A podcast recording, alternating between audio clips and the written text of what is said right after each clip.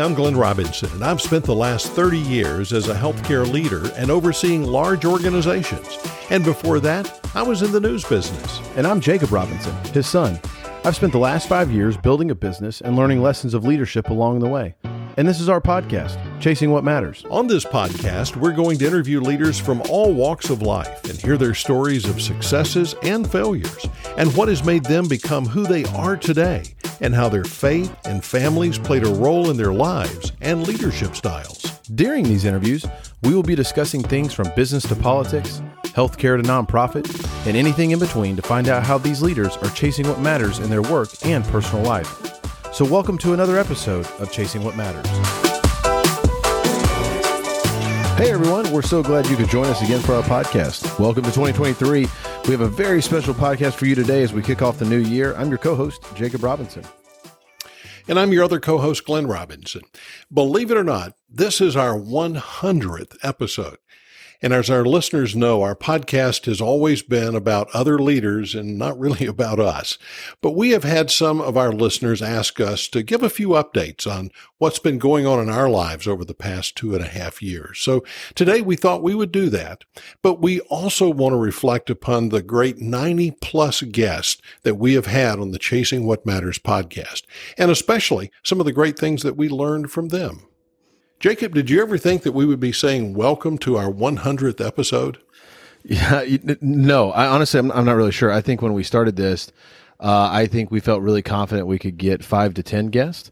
Uh, and then after that, I think if you would have said, y'all need to do 100 episodes, that would have seemed uh, almost insurmountable. But uh, lo and behold, uh, here we uh, here we are, 100 episodes in, and with more coming. we have guests that are already booked throughout this year, and and we're excited to keep this thing rolling to see where it goes and what conversations come up. Uh, but what's crazy about you know. you know, podcasts are growing. Uh, obviously, there's tons of them out there. We'll get to that in a second.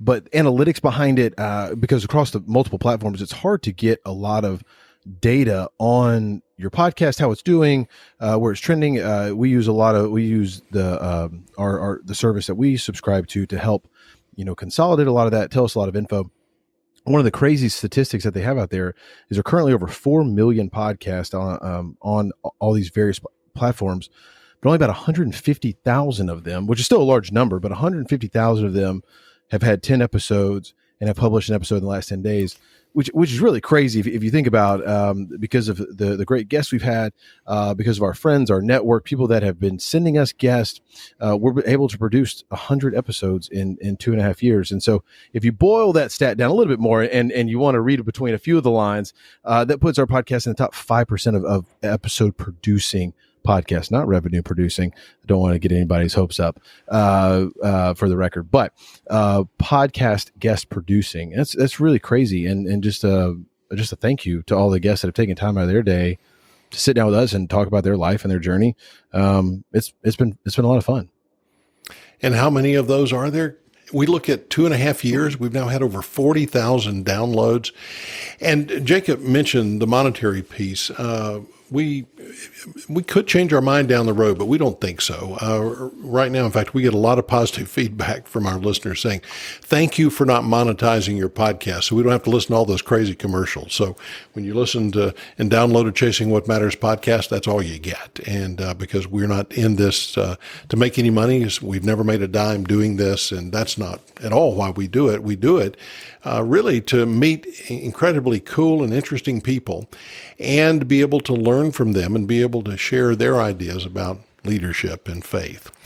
Some of the other statistics, uh, if, if, we're looking at those, we're now currently, uh, we have listeners in almost every state in America, but we also have listeners on six other continents. Uh, besides, if, if we look at uh, countries, for instance, behind the United States, France, Germany, Norway, United Kingdom and Canada uh, have some of our uh, largest listenership. Um, we're also diving into it. Jacob and I are always interested as to who are some of the guests that we've had that have drawn the biggest audience, the largest number of downloads.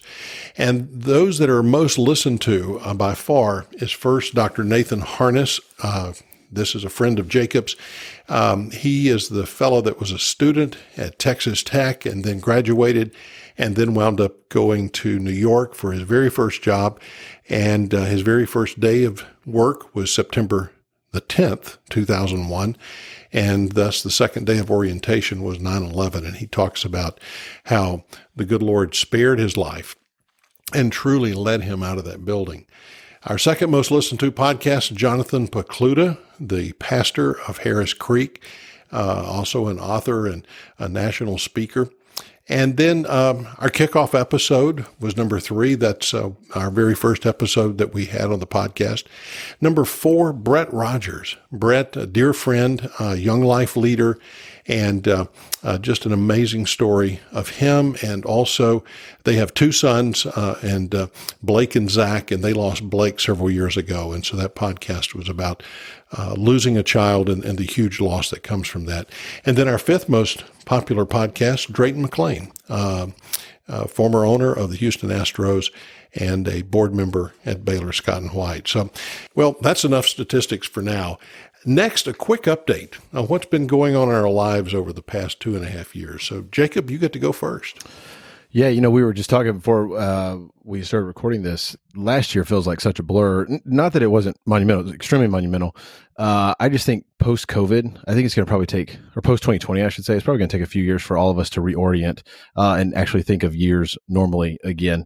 Um, but so the last two and a half years, and, and I even had to pause and realize that it's been two and a half years since we've been doing this. Yeah. Uh, uh, you know, a lot has happened, and then a lot of things have not happened. Um, you know, going into COVID, uh, I was running One Stone Solutions, our commercial cleaning company.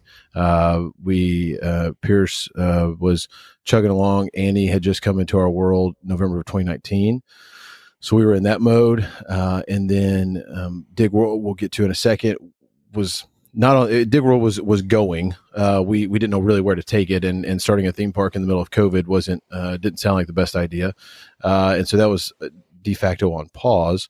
Uh, and then a buddy of mine and I started a real estate company um, in the middle of COVID, probably I think May of 2020, and that has taken off and and and launched us into a a new industry that I never thought I'd be in. Uh, focus on 18 wheelers uh, and so i've never even been in an 18 wheeler uh, and and uh, that's been just really fun to see the workings of that and and people that have come into our lives and and help expedite that company um, uh, to a to a crazy um, high level, and Dave's doing a great job running that.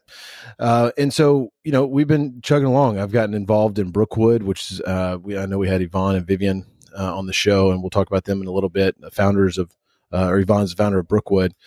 Uh, it's a facility out here right outside of, of Houston where adults with disabilities and special needs uh, get to live in, in, a great community. And, and I was fortunate and blessed to be appointed as one of their board members. And so that's given me a really cool insight to um, sit around the table with some uh, amazing individuals, uh, learn about an amazing organization that's been around for a while, how you run a nonprofit, how you keep a nonprofit going. That's a very expensive nonprofit, um, and and how you care for um, the citizens that live there. Uh, and so that's been a really cool, unique experience. I'm obviously biased uh, and and have a lot of um, you know uh, um, bent towards the organization with Pierce and so it's near and dear to our hearts.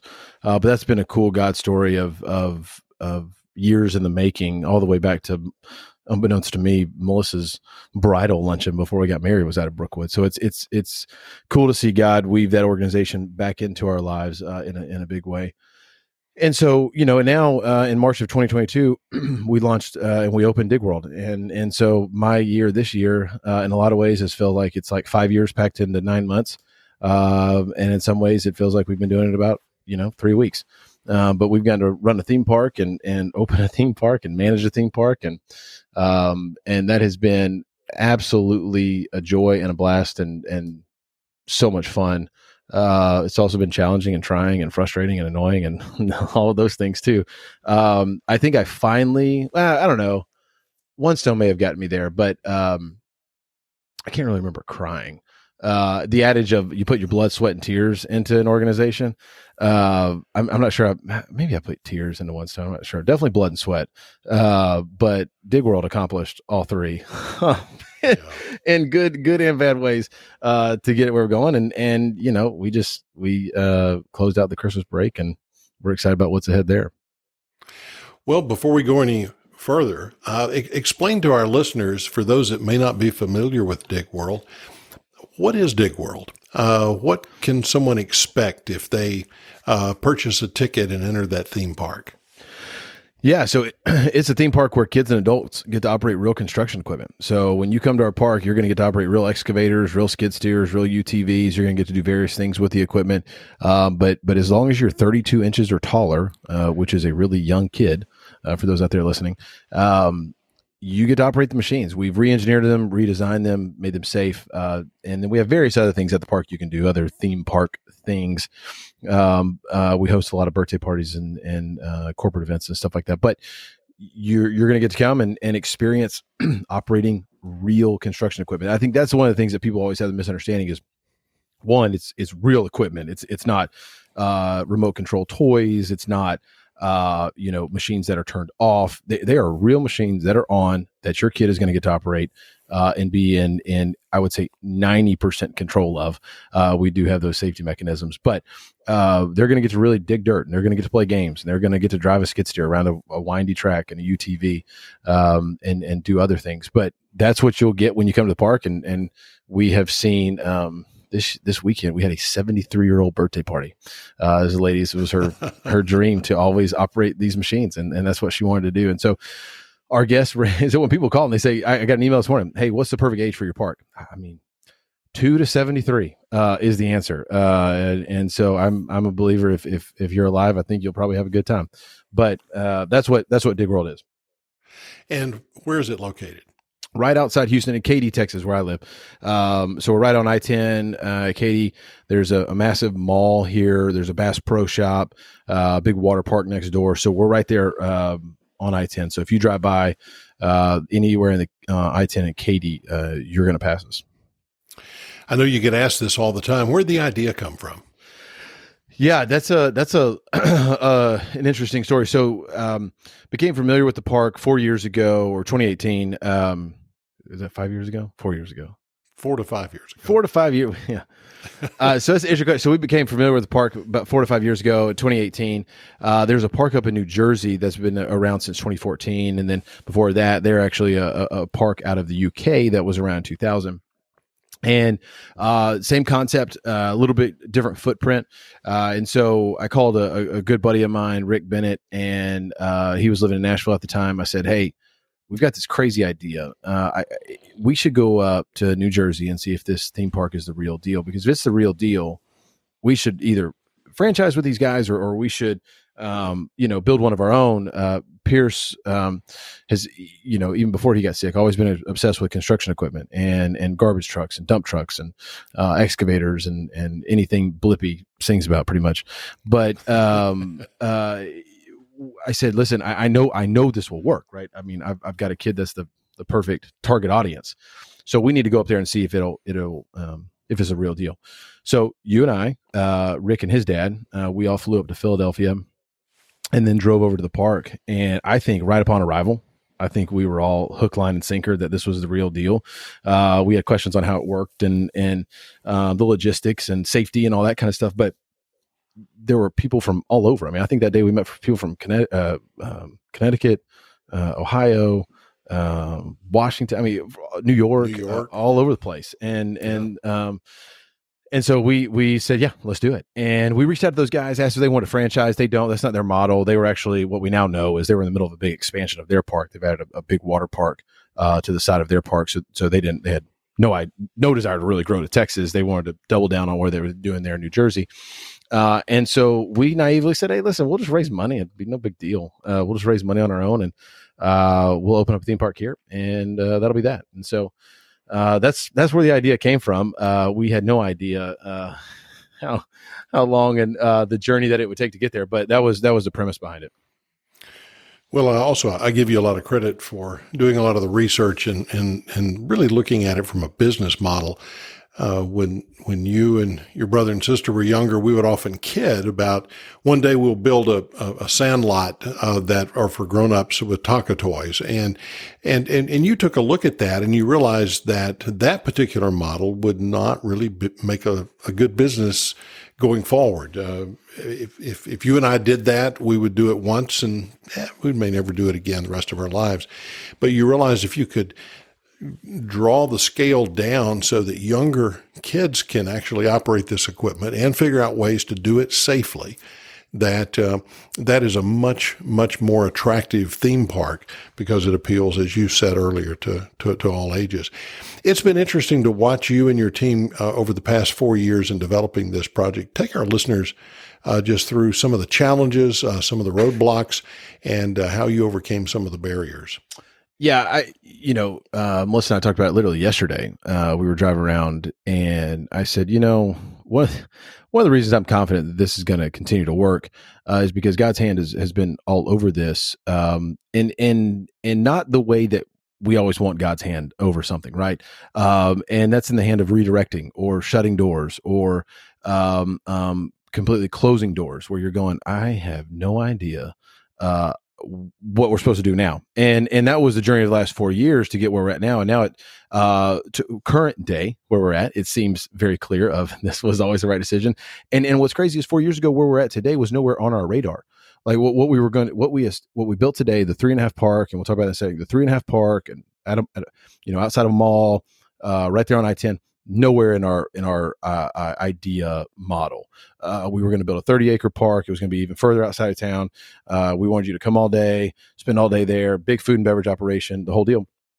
And we got rid of all that. Uh, and um, and now the park that we have is completely different than the park we not completely different. It, it, still delivers the same thing, but but the the scale, the size, the the the deliverables, that kind of stuff has completely changed to for the for the better. I mean, I, Rick and I often talk like if we had built what we wanted to build, we we might already be out of business because the the cost that it would take to keep it going and, and that kind of stuff.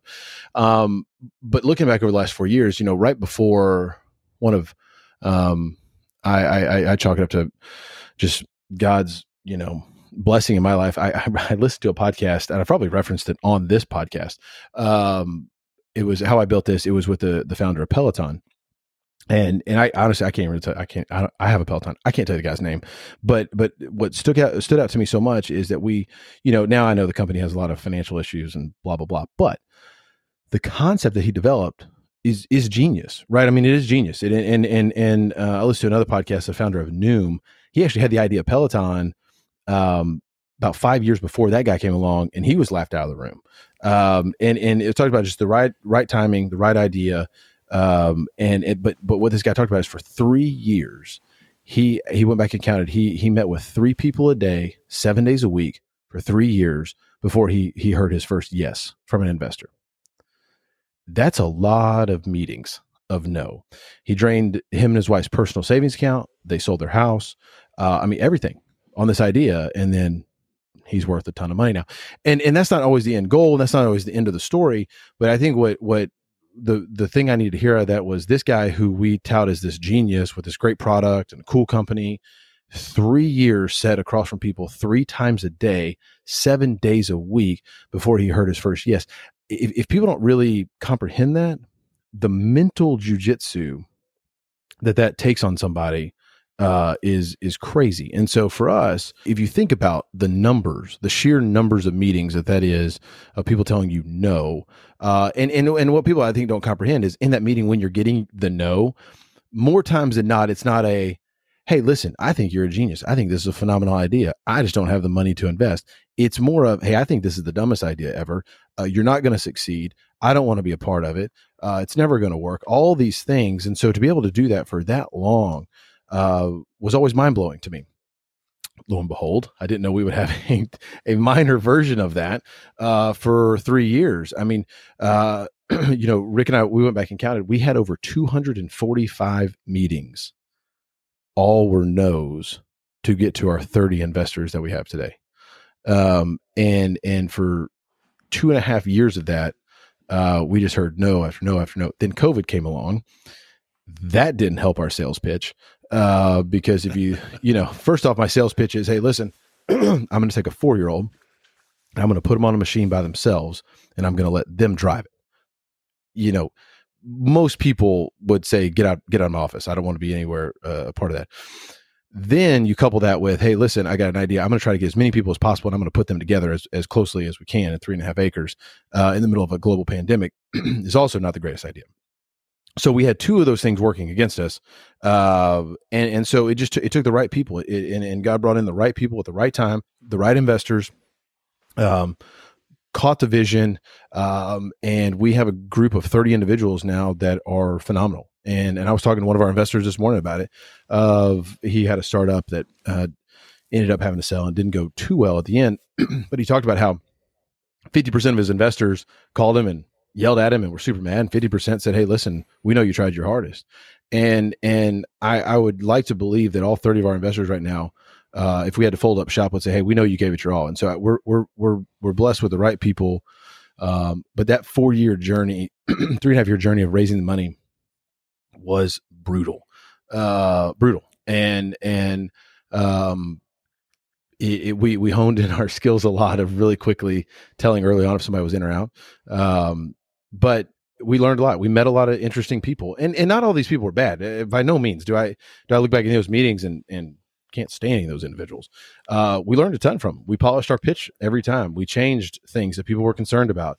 Uh, some of those people that said no, the, the, very first meeting we had that said no to us, they came in as some of our very last investors, uh, and I love having them a part of the group. And um, and some of them we invited to the that said no came to the ribbon cutting ceremony. And so um, it's been a very interesting journey that has allowed us to meet a lot of individuals um, across this great state and across the country. But uh, it was a journey, nonetheless. It was it was a journey.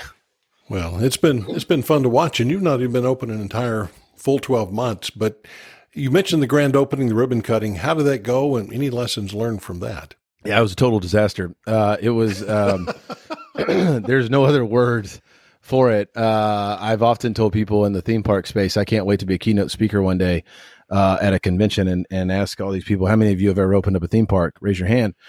And then I'm gonna say, how many of you have closed it down less than 12 hours later? Raise your hand. Uh, and so, you know, we have a very, Rick and I have a very uh, uh, niche line on our resume uh, as of today. But, you know, we learned, we learned a lot. What happened is, is we did not have enough equipment ready to go for the people that came uh, and we fell flat on our face and we did not li- deliver the product we wanted as far as uh, people being able to experience the park and in a timely manner uh, enjoy everything at the park. In hindsight 2020 um, I, we learned a, a, ton of it's it's okay to press pause on something and and do it right. Uh, we were trying to cram in and get open during spring break and um, there was a lot of issues with uh, the engineering side of things and um, just some logistics that we should have said, "Hey, listen, let's just pause and let's open up next weekend." And and that would have changed everything. We never would have. Uh, it was literally we just needed three more days is all we needed. Uh, and and I think we had just come so long, so far, four years that the finish line was right there, and we just said, you know what, forget it. Let's just open it. It'll be fine that was not the right answer uh, at all. And so we had a bad, uh, we delivered a bad experience for people. Uh, they let us know about it, um, and and every single one of them were right uh, in their opinions of it. I got to go in a lot of news uh, outlets and try to explain what, what happened. Um, and and you know what, learning. I mean, what's what stinks is we just hired a marketing firm, and and they said, "What's your biggest hurdle?" Our biggest hurdle is a lot of people still think we're closed, and because every news article pushed out that Dig World had closed, they didn't push back out that we had reopened three days later. But um, so we still fight that today, which is which is a very interesting thing to fight, which actually gives me great optimism because I'm like, we're doing really well. A lot of people are coming, and a lot of people still think we're closed. So that's good. Once they find out we're open, it'll be even better. But uh, the grand opening was terrible. Um, that was probably one of the you take Pierce out of out of the story, obviously. Uh, I I'm not sure I felt any lower at that point. Um, of just I thought the whole dream was done and and and just and delivering something that you worked so hard for and it just goes so poorly was brutal and I still have uh um grand opening PTSD uh I I still will like I had a customer this past weekend um they weren't even really complaining about anything. They brought something to my attention, and like out of nowhere, just a knee jerk reaction. I offered them free tickets, and Amanda, our general manager, was like, "What, what are you doing?" You didn't need it. They weren't even complaining. And I think I'm just still so uh, jumpy from uh, that first weekend of people, everybody telling me their complaints. Um, that I, I, tend to, uh, you know, swing the pendulum far the other way. So it was it was a rough it was a rough weekend. Well, I, would say too, just observing you, and, and again, I, I know I'm dad, but I'm taking my dad hat off and just looking at it from one business person to another. I think you've been over backwards trying to make sure that you did right by everybody that you possibly could. And that's the right way to run a business. It, it, it hurts in the short, short run. It pays off. I always believe in the long run. You always, you always win. Uh, yes. First few days, uh, uh, that was agonizing to watch and watch you go through that and lead that, but you led well, and and uh, and it was only just another week or so before you're up and running. Things were great, smiles all over the place you've collected some really cool and fun stories. Uh, share with the other our, our, listeners just a few of those. Yeah, I, th- I think that's been probably some of the most humbling thing. Uh, one one of the most humbling things uh, going through this is yes, we, uh, we I love our employees and just getting to be with them. I mean, starting with them. Uh, you know, for some of them it's their first job. We we uh, employ ninety eight percent high school kids. A lot of them it's their first job. We're trying to teach them how to have a first job some of them have had jobs and they talk about how bad their other employers were and so um, it's been fun to try to write that in their minds of hey em- all employers aren't bad um, but also trying to teach them and, and hold them to a higher standard of saying hey listen we're not going to baby you we're going to let you you know uh, be in charge here and and so really empowering some of them uh, seeing them go off to college uh, was really cool in August, some of them. Uh, and then almost all of them have come back to work for us over the Christmas break, which is, which is humbling and cool and fun. Uh, the fact that they went off to college, uh, completed their freshman first semester, and, and said, you know what, I want to do over the Christmas break is, I mean, yes, they want to make money. There's no doubt about it, but uh, they want to go back to work at Dig World. I mean, they could have gone and worked anywhere. Uh, Buc-ee's pays a lot more than we do, um, but they chose to come back and work at the park, which was just really cool to see. So that's been fun, uh, helping them through situations or writing them letters for college or writing them letters for, uh, you know, different clubs or organizations. That's been really, really neat. Um, and then uh, customers that have driven from all over and flown in from all over uh, to come to our park. You know, a lot of times when you get so close to something, you can, um, it loses its uh, effect, right? It loses its coolness or um, uniqueness to you because you've just been around it so much. It's it's not it's not new to you anymore. And watching kids come in um, that have saved up money to come here, or watch kids that this is their dream, or um, watch people drive in from Louisiana and Oklahoma and Dallas and you know, Florida and uh, Oklahoma City, and I mean, my gosh, we've met people from all over the world. And and just hear their stories and and you know one of the things i'm really proud of is is we've committed to before we start the park and, and we execute on it is is we host a special needs night once a quarter. We've and it's underwritten by some um, great individuals uh, trey mounts jason smith kale uh, Hotchkiss Insurance, and the list goes on and on. Uh, but people that have stepped up and said, "Hey, listen, we want to sponsor that and, and, promote that." And what it is is it's a night during the week we shut down the park to the public, uh, and if you have a, a, kid that has any type of special need, um, the, your entire family gets to come to the park for free.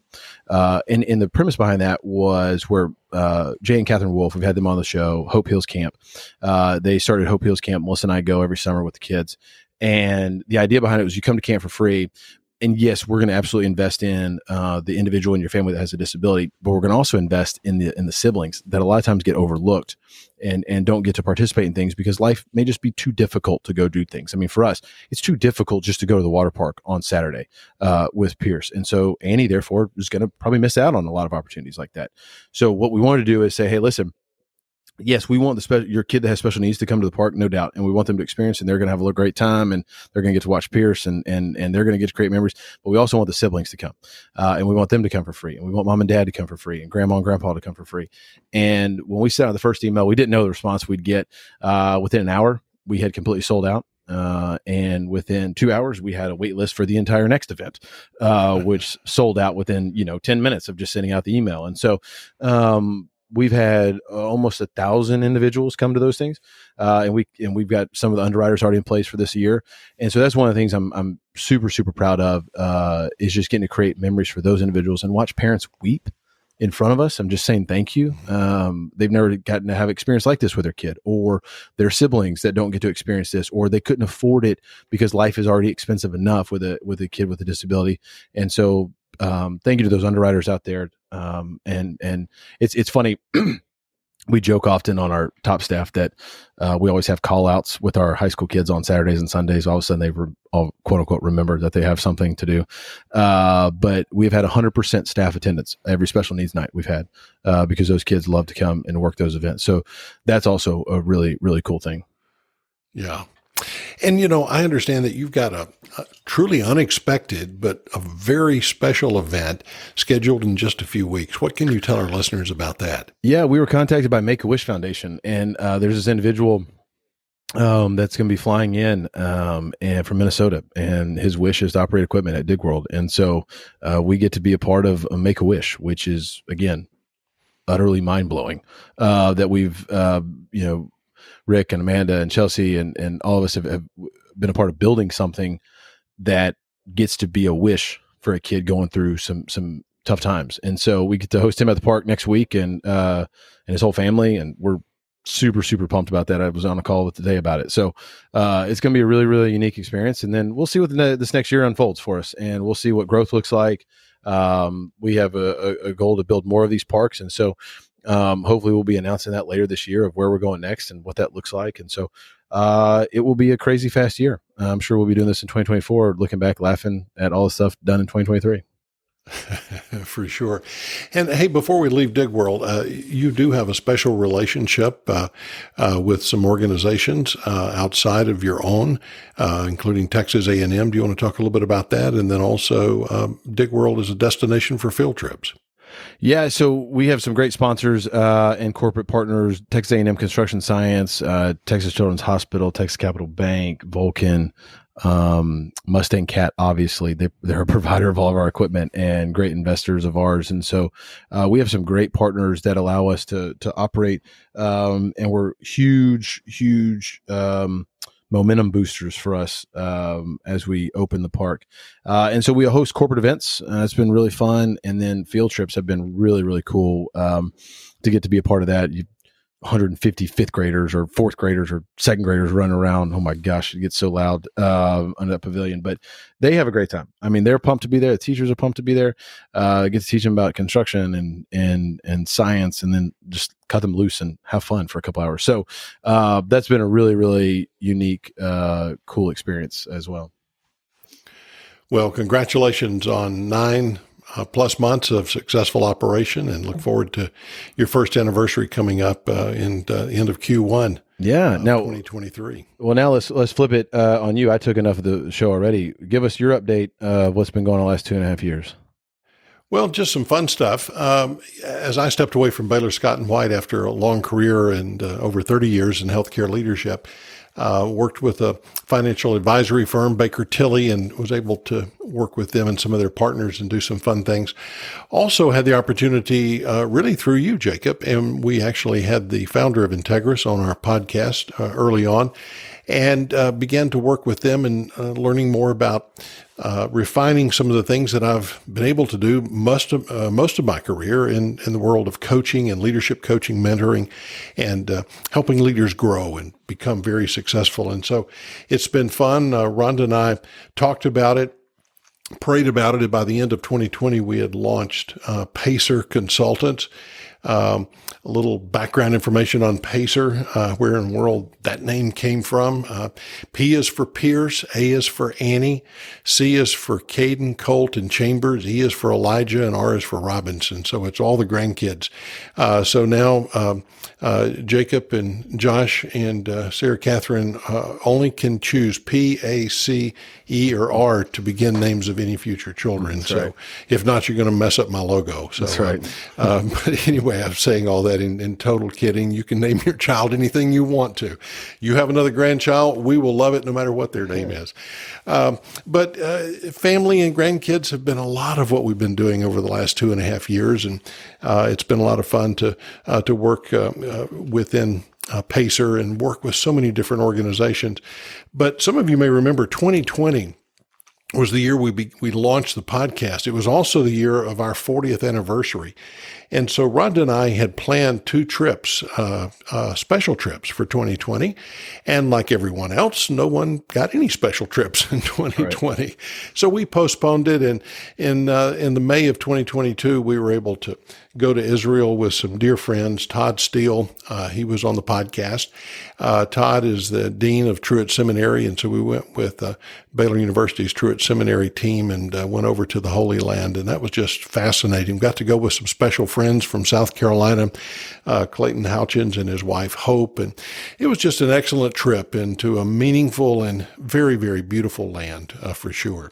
And then this past fall back in October uh, of 2022, we were able to uh, travel with uh, some folks who've been on our podcast, uh, Tim and Regina Lancaster from Lubbock and David and Cheryl Gregory of Georgia. And we were able to stay in Florence for several weeks, use that great train system to visit some beautiful and wonderful places and we won't even take time to begin to talk about the food and the cuisine. Uh, as we know it, it was just amazing. But uh, anyway, um, uh, enough about us. Uh, let's spend the remainder of our time reflecting on some of these amazing guests that have given us their time to join us on the podcast.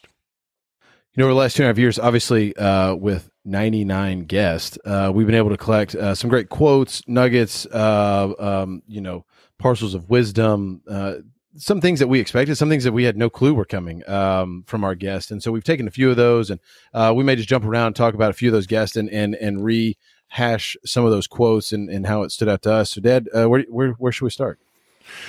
Yeah, I mean, it was just amazing. You and I sat down during Christmas, and we started putting our minds together, and it was amazing the wealth of sayings, quotes, insights, teachings, those kinds of things. And so we wanted to share just some of those. We won't be able to even really dig too deeply because of time, but uh, I think of one of our guests, uh, Chuck Bentley. He's the CEO of Crown Ministries, does a lot of work in the space of helping people get on a budget, stay on a budget, uh, and, and, more importantly, become a better steward uh, of how they are able to give. But I remember him saying the church is the world's largest mutual fund. Yeah. And, and uh, you know, and I pause and I think about that, and I think that's true. Yeah, no, I, I, completely agree. I think a lot of times we have the, uh, you know, the pastor of the church we're going to here in Katy always does a great job of reframing uh, why we give, right? And and uh, the things that um, the benefits and uh, that it shows all around the world. And so uh, I do a lot of times think we just we we you know pastors always talk about the number one uh, sermon they hate giving is about or talk, uh, the the sermon they hate giving is about giving. Um, and I think we just have a, lo- a hard time. Um, framing it correctly. And so I thought that was really cool. He another quote that he, he stole from Abraham Lincoln, which is you know pretty famous guy, uh, but I like it. it. It's it's not the years in your life, but the life in your years. Um, and I think that's just I think that's a, a really good way of framing everything. Um, I, I re- uh, started reading a book this morning about Ecclesiastes. And he talks about hey, like the, the, quicker we can accept that death is coming, um, the better we can live uh, our, our our life. And I think that's right. It's not the years in your life, but the life in your years. Yeah, especially as uh, you grow older like me, uh, you begin to think about those things more and more. And, sure. and that one is just really true. Another one he said that I really like read the Bible and get to know the author. Yep. Read the Bible and get to know the author. Yeah, you know, I've just never heard it phrased that way. Well, and, and, it, and it's interesting, right? Like uh, you and I've talked about this. I can't, I can't remember if it was um, is Henry Blackaby or who who says it, but we think about uh, we have no problem uh, i'm currently doing reading biographies and uh, you know i'm reading one about alexander hamilton right now and we love to read stories about people or books they write about themselves or other people have written about them and and, and we don't view the bible that way right? I mean that's that's the biography of god and jesus and and and, and we just we don't view it that way for some reason and so that was really eye-opening i, I, I can't remember who to give credit to but you know another guest jp jonathan pokluda pastor of your church um, uh, you know, world renowned author, speaker, podcast host himself. If you haven't heard any or read any stuff, but please, please do. Um, but I, one of the quotes that he talked about: worry is is being fearful that God is going to get it wrong, and bitterness is believing that He did. Uh, and I, I thought that uh, you know, for us as, as parents, business owners, uh, all that kind of stuff. Worrying is being fearful that God's going to get it wrong, and bitterness bitterness is believing He did. You know, I, I remember like when, when Pierce got sick. Uh, one of the things that always stood out to me is, "Hey, God is not sitting up in heaven going, what just happened down there? uh, I took my off the ball for two seconds and everything runs amok. No, uh, you know, he, he knows exactly uh, what's going on and he's going to get it right. Uh, it just may not look like the right we want it to be. But I thought that was a, a, a good quote from him. Yeah. And and he quoted uh, JP on our podcast. He quoted Todd Wagner and, and, kind of in a similar vein said, "Dependence is the goal, weakness is the advantage." Yeah. And uh, and so often we we think very anti-American disadvantage. Yeah, exactly. Um, and and a, and a, couple others from him. Uh, one, especially on marriage, he said two key indicators of a successful marriage: learn to resolve conflict and communicate effectively. And uh, and that's so important not only in a marriage but in a business, um, in any sort of leadership role for sure. Yeah. Speaking about uh, you know Nathan Harness, 9/11 survivor, we had another 9/11 survivor on here, uh, Senator Brian Birdwell he was in the Pentagon. Uh, just a crazy, crazy story. And uh, his office was the one that was directly hit by the plane. Um, and so go back and listen to that for sure. But uh, one of the things that uh, his pastor in Virginia at the time said, God doesn't waste our pain. Um, and and I, you know, I think that's that's right. And um, God has not, you know, I, am sure uh, myself included, on our selfish days, we want to take the pain away, but God does not waste our pain. And our mission in life is to tell his story, uh, not our story. So I thought that was really powerful coming from a guy who has everything in the world to complain about. Um, and especially in that moment, uh, severe burns. Um, again, go back and listen to that. It is a, is a, I always hate to say good podcast, but it, it was, it was a, it's a phenomenal story uh, and one that'll give you perspective for sure. Um, you know, we had Jim Denison on here twice uh, which was really cool. I mean, that's that's one of those guys that you put in a category of like when we started this, you put in the category of like, you think we could ever get him on the show? Uh, and and uh, then he came on twice. I don't know if that says more about us or him, but uh, you know, we got him on here twice. And one of the things he said, uh, we think we know what we want. God knows what we need. Uh, and I think that falls in category of, of everything we've been saying with JP and Brian Birdwell. Yeah, absolutely. Another great guest uh, is Timothy. Uh, has a relationship in the early years at Baylor University, then went on to lead Breakaway at Texas A&M, and that's where he was when he was on the podcast. And then, uh, and our podcast had nothing to do with this next step. I don't want anyone to yeah. come yeah. away with that conclusion. You're welcome, TA. He, yeah. yeah, that's right. But he was tapped and chosen to be the next lead pastor at Watermark Church in Dallas. Uh, and Timothy uh, Ateek, or TA as he's called, uh, had a number of great quotes. Uh, which of those were probably your favorite, Jacob? Yeah, I think the one that stands out just this day and age with information, right? Uh, there's a there's a divide between a lot of information, which is easily available today, and wisdom. Uh, you you can consume a lot of information and not be wise, uh, and so I thought that was that was really interesting. And then obviously the the celebrate everyone, no one loses. Uh, I thought that was a really good one too. And in this day and age, this culture, uh, we want to make sure me, myself, and I is celebrated and acknowledged. Um, but if you celebrate others, no one loses. One of the others, uh, speaking of wisdom, he said, Zeal without wisdom is very dangerous. Hmm. Zeal plus wisdom leads to great impact. I'll say that one again. Zeal without wisdom is very dangerous. Zeal plus wisdom leads to great impact. Yeah. And then uh, another one that really resonated with both of us uh, talent will get you a job, character will help you keep your job. Yeah. No, I had a call today from somebody asking me about somebody's character. That's all they wanted to know about. They didn't care about uh, resume or anything like that. All they want to know is about somebody's character. Uh, and that was that was the only reason they called. And that, and so um, that's that's 100% true. You know, we also had Craig Denison, Jim's son, uh, on the show. Uh, he's got a great ministry of his own, First 15, and a few others um, that you can check out on their Denison Ministry uh, website that, that hosts all of their uh, ministry platforms. Um, and and I think it goes back to what I was talking about a second ago. One of his quotes about when we view the Bible and Scripture in the in the right context of of really what it is. Uh, he said, "Time alone with God is an invitation, not an obligation." Um, and and we we you know we we wake up in the morning, we want to check boxes, we want to get things done, but we have the God of the universe wanting to spend time with us. Uh, and a lot of times we frame it as an obligation um, and and a, a checkbox. And so um, I thought that was really interesting. Yeah, another one from Craig. In fact, you could have used this for your grand opening.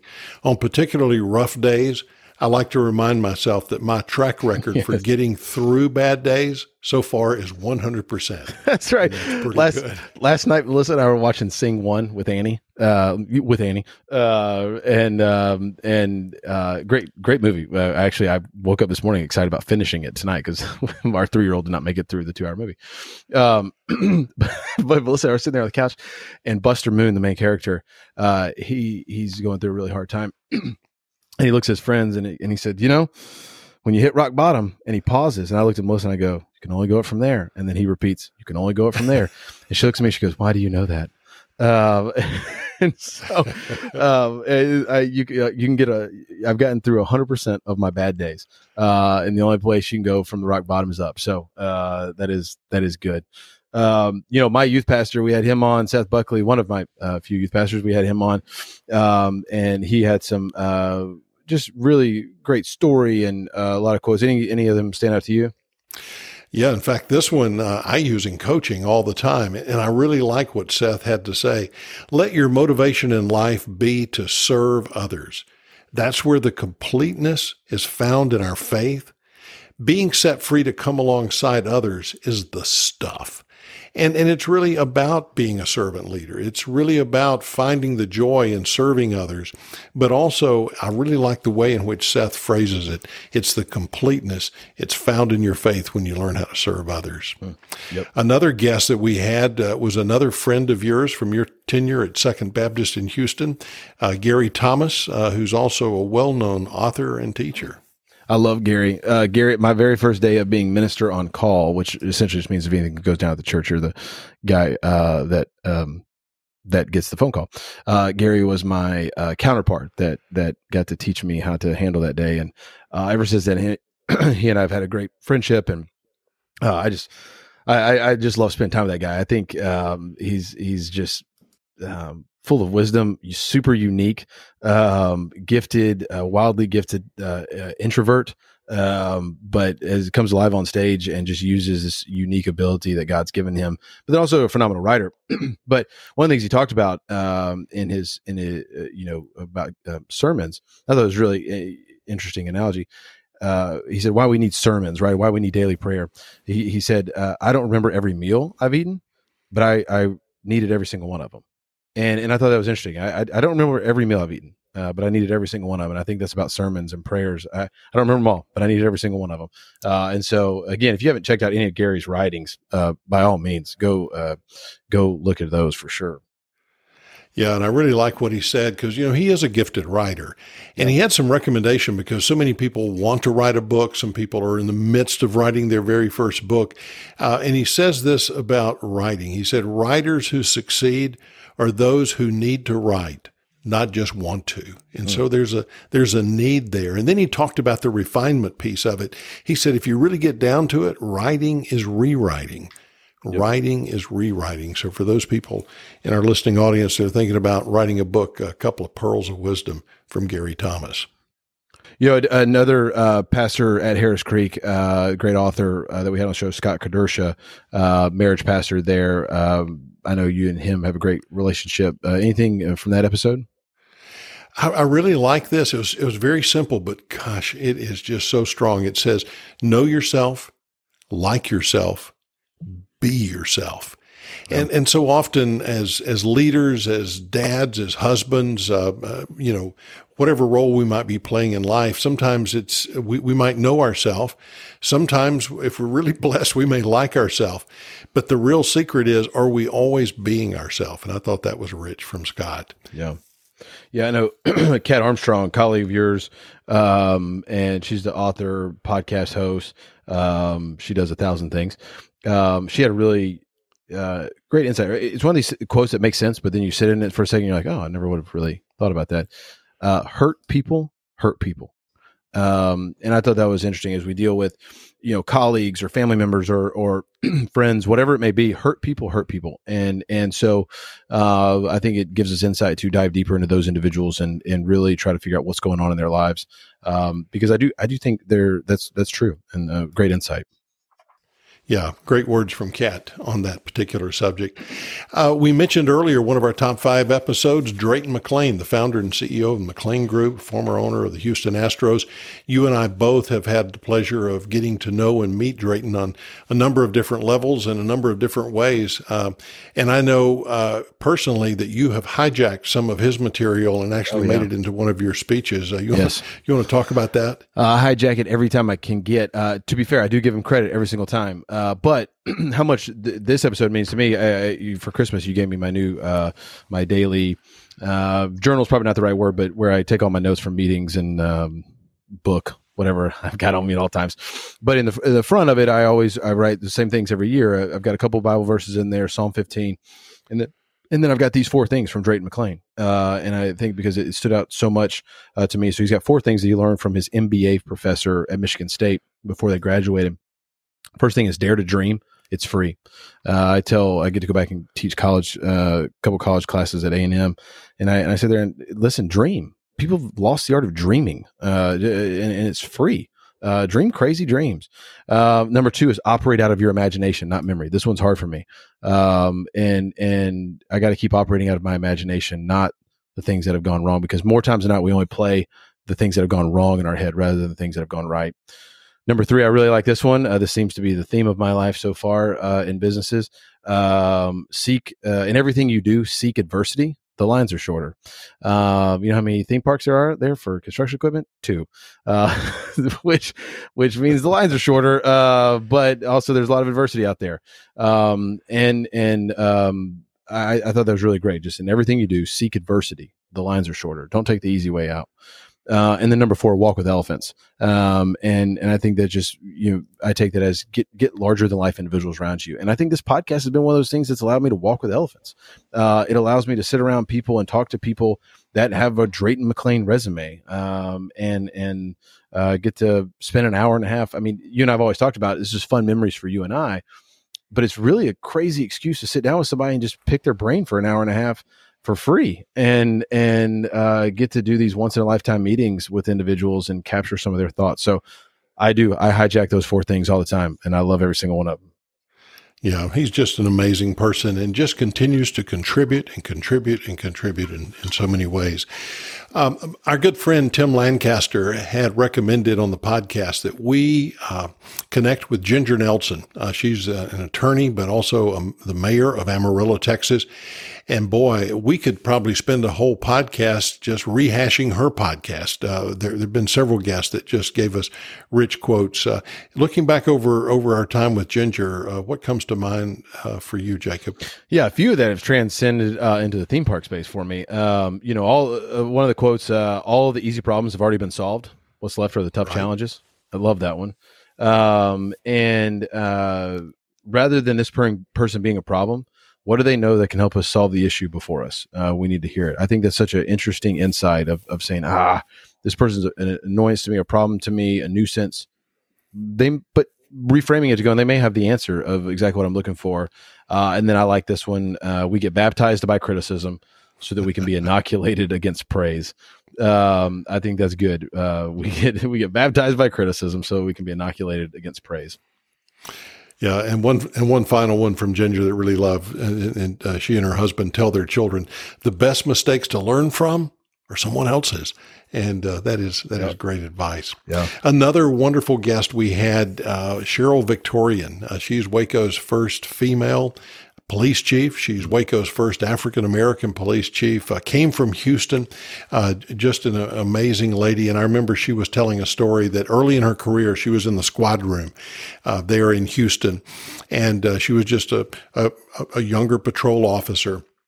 And this person walked into the room with a, a, fancy uniform and obviously a lot of brass and gold uh, around the collars and and and knew as this person was someone important and this person never spoke to anyone never said anything. And after uh, they were dismissed she turned to her partner and said who is that guy? And said well he was an assistant police chief.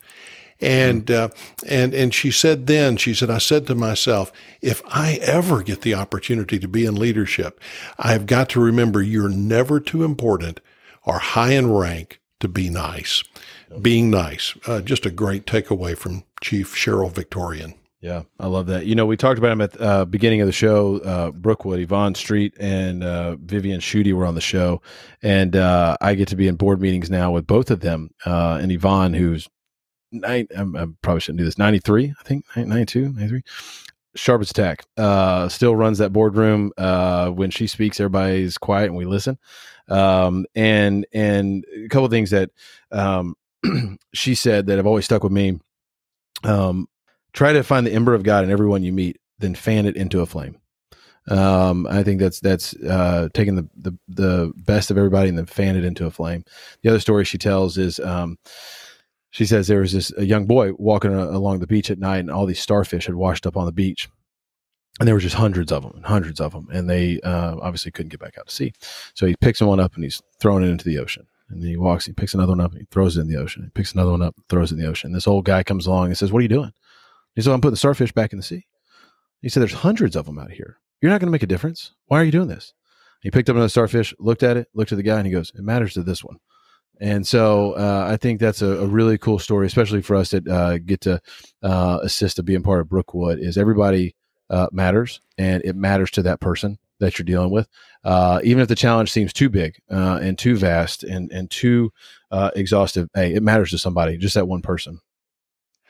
And I did not expect her to say this, but when she sees something that she does not value very much, she says bologna, spumoni, and pepperoni. Yeah, that's I've heard that before in a meeting too. Yes.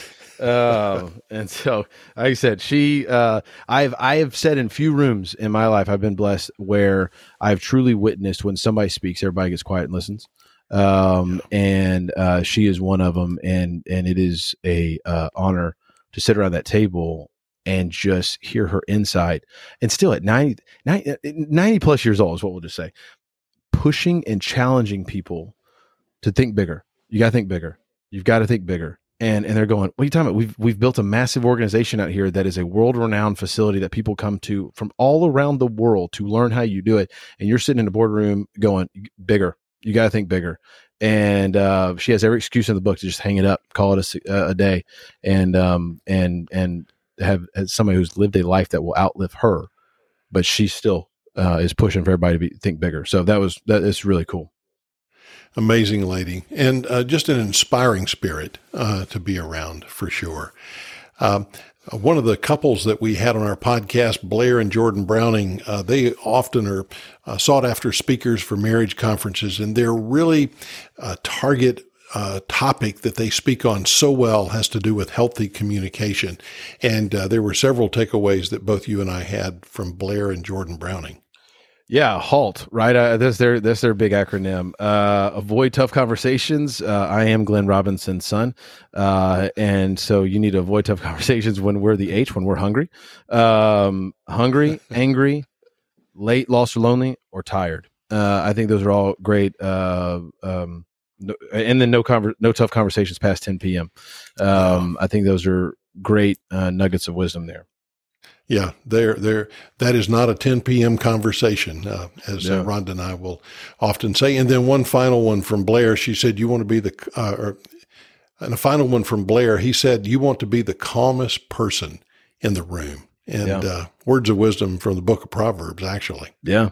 Uh, Chris York, a buddy of yours, he has two quotes that uh, I texted our general manager, um, and it's it's really neat to to think about in the the context of a theme park or any business, any business. I'm just I'm heavily in the customer service business right now. Uh, it's a customer service is an attitude, not a department. Uh, and a lot of times I think we oh I'll send you over to customer service. No, listen, if you work at a company, you're in customer service, uh, and and somebody is your customer. Uh, it's not it's an attitude, not a department. The other thing that I love that he said is culture eats strategy for breakfast, but if you combine them, you get to eat whatever you want.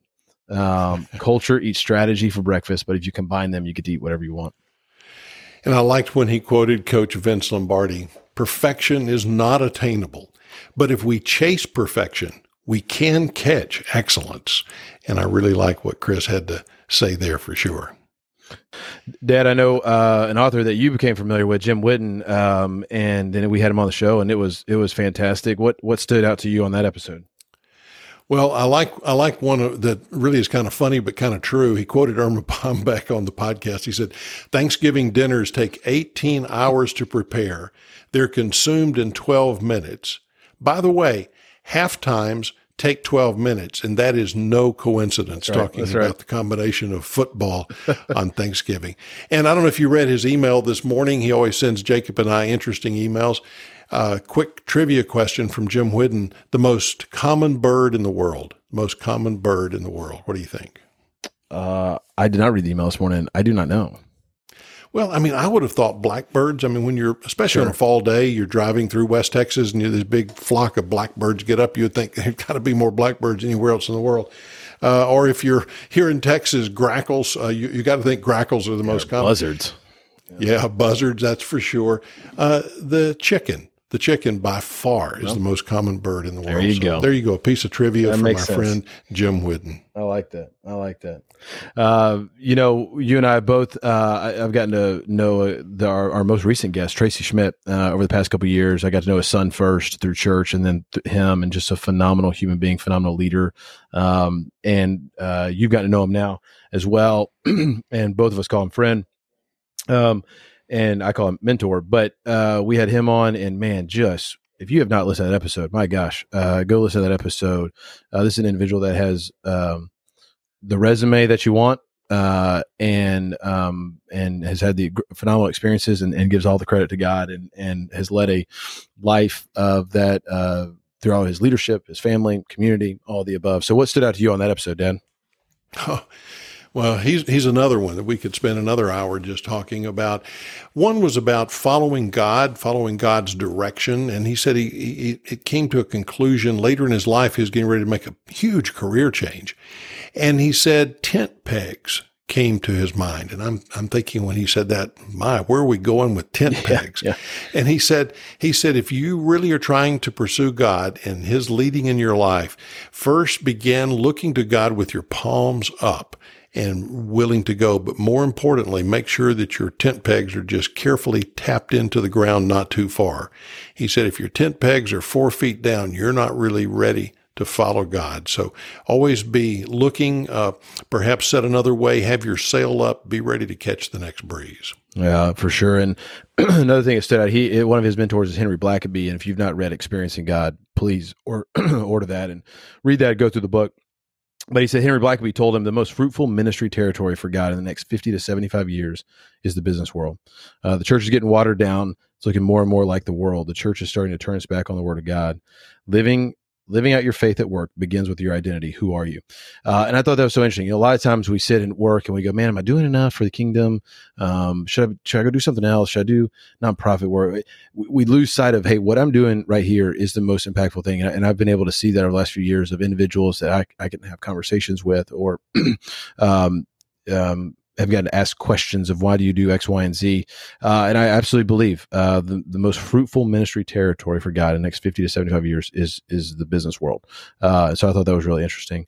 Another quote he had from Fred Smith um, said, To be successful, you got to do three things well shoot, move, and communicate.